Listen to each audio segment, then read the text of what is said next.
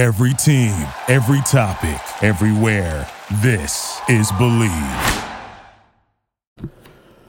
Welcome into this week's edition of the Bleav in Tobacco Road podcast. I'm your host, Ryan Stone, and uh, this week going to focus on NC State with the Wolfpack or the Pack 9, of course, uh, advancing to the College World Series, and joined in by uh, by special guest Andrew Sanders, who is the play-by-play voice for NC State baseball for Learfield IMG. So, so Andrew, the first thing I got to ask you, I got to kind of put you on the spot a little bit.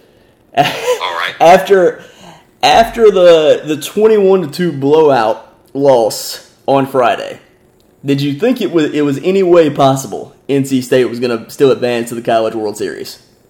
Yeah, yeah, absolutely. And uh, and that's not just you know rose tinted glasses, and that's not just blind optimism. Um, you know, the thing about the Super Regional is it's not about who wins Game One, although obviously you're trying to win Game One. It's certainly not about how much you win Game One by. Uh, it's about who can win you know the first two games out of three, and so uh, this team absolutely still had a shot. And you know, for some for some people that maybe didn't get a chance to watch that game and they just see the final score and they say, "Holy cow!" You know, they scored 21 runs. You know, Coach Avent decided to save some of his pitching because uh, Arkansas had gotten up to a, a pretty good lead early in the first few innings, and so he saved some of his pitching and with the rationale being, you know, if, if you're going to win game one, it's it's going to take a lot of runs. So it's going to be more dependent on the bats than the pitching. And uh, obviously, you know, that score kind of ballooned up there, but they set themselves up to have success and have their best bullpen guys available on Saturday and Sunday. And I think you, you saw that that decision paid off really well because uh, they were able to hold a very dangerous Arkansas offense that you know, leads the country in walks and in home runs. Uh, they score better than seven and a half runs per game, and you know, we're able to hold them to seven runs total, total in the final two. Yeah, certainly uh, an incredible strategy that uh, that worked out well. No question about that. Uh, things really kind of turned around quick for the for the ACC. I mean, for for like context, on Saturday. I was literally Googling, like, trying to figure out when the last time the ACC didn't have a team in the College World Series was. Uh, and then we end up with two teams in the College World Series, and it's the two teams that got off to, to really bad starts to uh, to start the uh, to start the season with NC State and uh, and Virginia. What do you think that says about the ACC? Yeah, I think uh, you know it speaks to the resiliency of, both of those teams, both State and Virginia, and also um, you know this is a very deep league, and it, it was tough to tell this year because we played mostly a conference only schedule. There were very few non-conference games, and and a lot of conferences did something like that, where some conferences played only uh, conference only schedules, and then uh, some played you know very sparingly few games uh, in the non-conference. So I think this year more than ever, it was kind of tough to tell.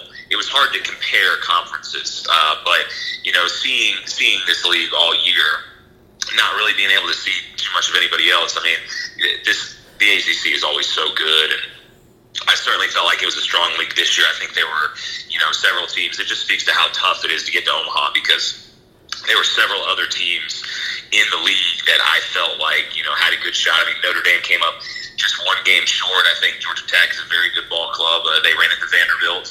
Uh, Duke is a very good ball club, but they could not get out of the Tennessee Regional. I mean, Florida State. There's there's just a lot of strong teams in the ACC, as as there always is, and you know it's exciting that there are there are two teams in, in the ACC that that were able to make it to Omaha, and they're on opposite sides of the bracket. So uh, that's pretty cool. And they, you never know, they could meet up uh, in the finals. Yeah, certainly would be uh, would be huge for the ACC. No question about that. You mentioned you know how, how hard it is to get to Omaha, and for Coach for Coach Avent, who's been there for, for so long and is so revered uh, by so many people across the uh, across the league. Uh, what do you think this this means to him and to the to the program in general? I mean, it's just huge. Anytime you can make Omaha and you know, the third time in school history, and, and he's done it twice. Um, and I think it, it just shows even further. I mean, that that he is one of the best in the game, and, and one of the best to ever do it.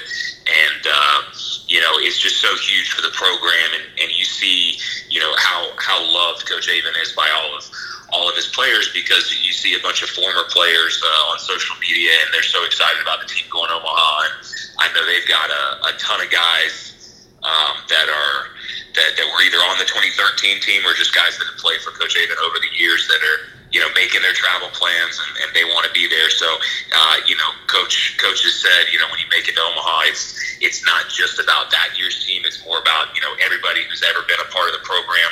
Uh, you know, that is has kind of built the program up and put it in this kind of position. Uh, it's just a, it's huge win for for everybody involved, and and they're also excited to kind of get together and, and have a reunion in Omaha and and watch this team, the 2021 team, you know, go and search for a national championship. It's certainly going to be uh, be big and be interesting to uh, to watch. No question about that. I, you know, you, you, spoke a little bit about the resilience, but uh, I mean, this team, you know, they, they started one and eight uh, in ACC play to uh, to start the season. What what do you think uh, allowed this team?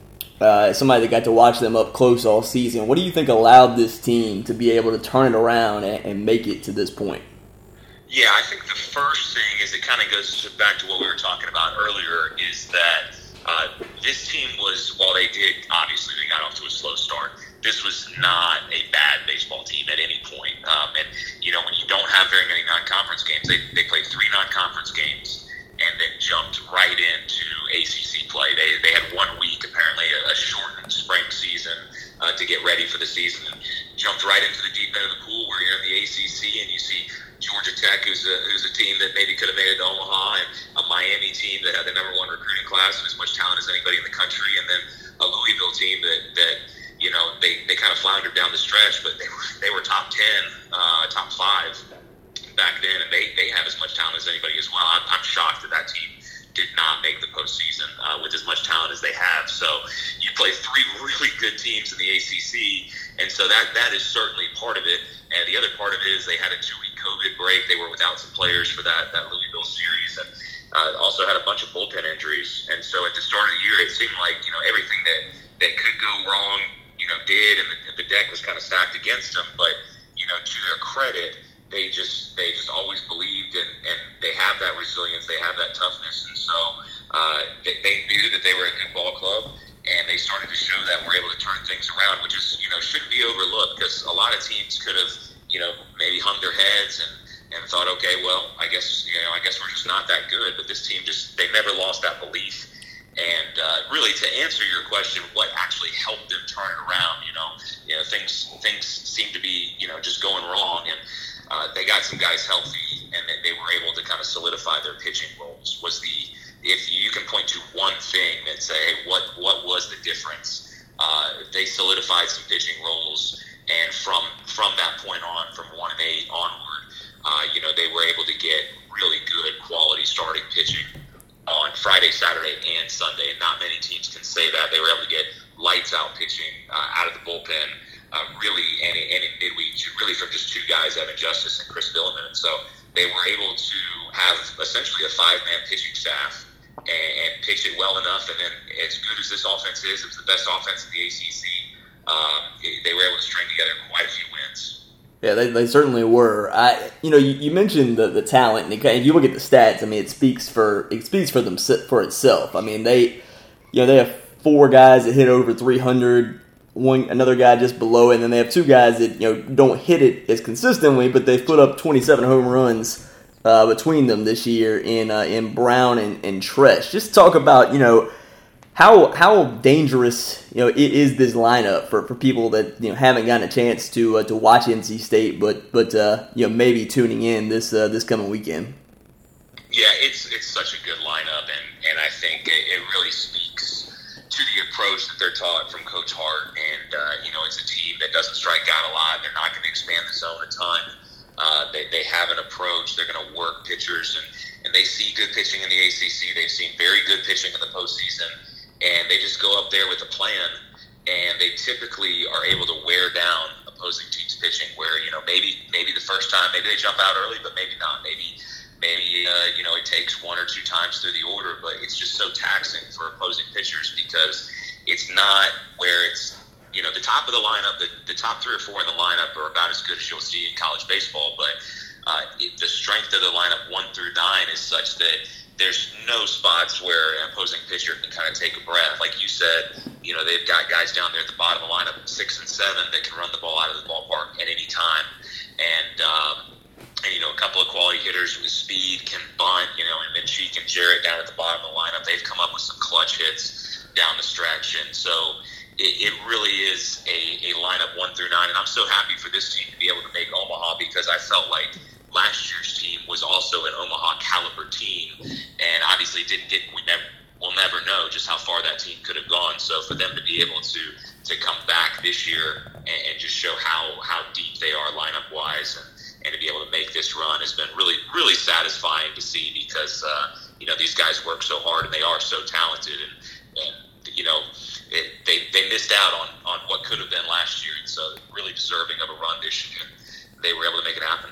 Yeah, certainly, uh, certainly the case. And we're talking to uh, Andrew Sanders, the play-by-play voice for uh, NC State baseball for Learfield IMG. I, you also touched on the pitching staff. I mean, you, you mentioned you know basically they have five starters uh, and all of them have an ERA under five, which is which for anybody that doesn't cover college baseball, that, that's that's pretty rare. You don't see a lot of uh, a lot of pitching rotations that are uh, are that deep. So you know how uh, how special is this pitching rotation? How special have they been?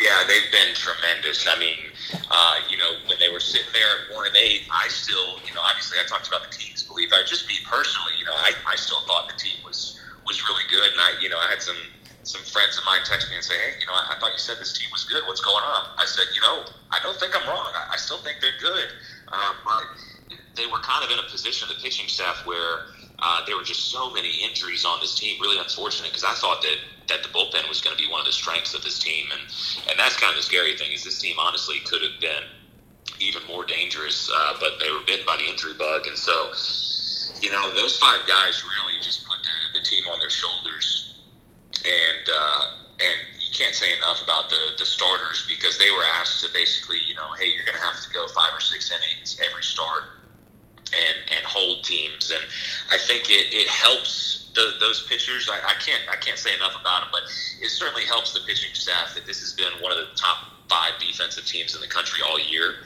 And so they know, you know, if you have to go deep into a ball game, how do you do that? Well, you got to throw strikes and that's what all of them do. Uh, they pound the strike zone, and they can be confident in doing that because they know they have a top defense behind them. That if the other team puts the ball in play, there's a good chance that the ball is going to get run down in the outfield, there's a good chance that the infielder is going to take care of it. So I think that defense that really goes hand in hand. That gives the pitchers a lot of confidence. And, and then also, I mean, the offense helps as well because they know, look, I don't have to go out here and necessarily shut out the other team or, you know, holding just one run. But if I get, you talk about that ERA under five, you know, if if uh, they know that if we get a start and uh, and maybe somebody out of the bullpen and hold the opposing team to say four or five runs, most days that's going to be good enough with this offense. So uh, the you know the pitching staff has just been unbelievable with how they have been able to go deep in so many games and and just give the offense a chance. And more times than not, you know, the run support has shown up and has been there for him. And so it's been a it's been a total team effort. It's it's offense, it's defense, and and uh, and pitching. Yeah, they, they've certainly been uh, been really good, no question about that. I, the road doesn't doesn't get any easier for them as you would expect uh, going to uh, going to Omaha, but they they open with a Stanford team that absolutely blew out Texas Tech in uh, in two games this uh, this past weekend. So just you know, what are your thoughts on, on that matchup to kind of start off uh, the College World Series for Pack nine? Yeah, it's funny, you know, because when you go on the road and, and beat the unanimous number one team and and uh, a team that had not lost a series all year, you think that you know things would maybe get easier. But I mean, I think well said by you in that. Uh, you know, once you get to Omaha, I mean, every step just gets tougher and tougher. And any team that makes Omaha is a very, very good ball club. And uh, to be honest, I have not seen Stanford play uh, all year. I saw I saw a couple innings of, of what they were able to do in Lubbock, and uh, man, were they impressive. And so uh, Texas Tech Texas Tech does not lose super regionals at home. So and, and Stanford didn't just beat them; I mean, they, they blew them out. So uh, they're going to be extremely tough. And then, uh, you know, you look at the other two teams in the pod, and Vanderbilt has two of the best pitchers in the country, and this is maybe the best offensive team that Arizona has had, and that's a program with a ton of good history. So uh, it's it does it just gets tougher and tougher, and you know, you kind of reset the postseason now, and it turns into another regional, and uh, and you've got you've got three really incredible teams in the regional. So, you know, it's kind of the same thing as going into the the regional that they had down in Ruston, where you know you just try to start one and zero, get to two and zero, and if you can get to two and zero and be in that winners bracket, uh, then you've got a you've got a good shot to advance. Uh, well, I mean, as resilient as this team's been, it's obviously served them well all season, uh, especially coming off what happened at uh, at Arkansas, and also the fact, I mean, this team's 19 and four on the road uh, this uh, this season, which is just a, an incredible road record. Uh, how how much do you think that helps this team uh, in these circumstances? Yeah, this is a team that they've got so much experience and so many veterans. They just, you know, that road record tells you. I mean, they just do not get rattled. Uh, it doesn't matter if there's 11,000 fans like there were at Baum-Walker Stadium in Fayetteville, Arkansas last weekend. Um, you know, it, it doesn't matter if they're facing a deficit. Um, this is this is a team that has, you know, honestly, that road record is is better than most good teams' home record. I mean, 19-4 is ridiculous. So uh, they've just been so good, and it's it's because when they you know, when they get in some adverse situations and then maybe they're trailing by a couple runs, uh, they just they're just a very very tight knit group. These guys love each other and, and they love their head coach. And they just they have no no panic in them at all. They just believe that that you know it's a long game and they've got 27 outs to make it happen, and, and they believe that they're going to make it happen. And, and, more times than not, this year they have. Yeah, that's uh, certainly been the case, uh, especially on the road. Like you said, that's just uh, just an incredible road record. Again, we've been talking to uh, to Andrew Sanders, who is the play-by-play voice for uh, for Pack-9 baseball on Learfield IMG. Make sure you listen to him uh, this weekend as they take on Stanford. It's uh, the opening game of the College World Series on Saturday at uh, two o'clock. You can check it out on the uh, on the TuneIn app. Uh, Andrew, appreciate you taking the time to uh, to join us so much today. Yeah, absolutely. Thank you for having me. I appreciate it. And that's uh, good stuff from uh, from Andrew Sanders, the play-by-play voice for NC State baseball. That'll do it for this week's edition of the Bleav in Tobacco Road podcast. As always, you can get more episodes on Apple and Spotify and anywhere that you get podcasts. Thank you for listening to Bleav. You can show support to your host by subscribing to the show and giving us a five star rating on your preferred platform. Check us out at Bleav.com and search for B L E A V on YouTube.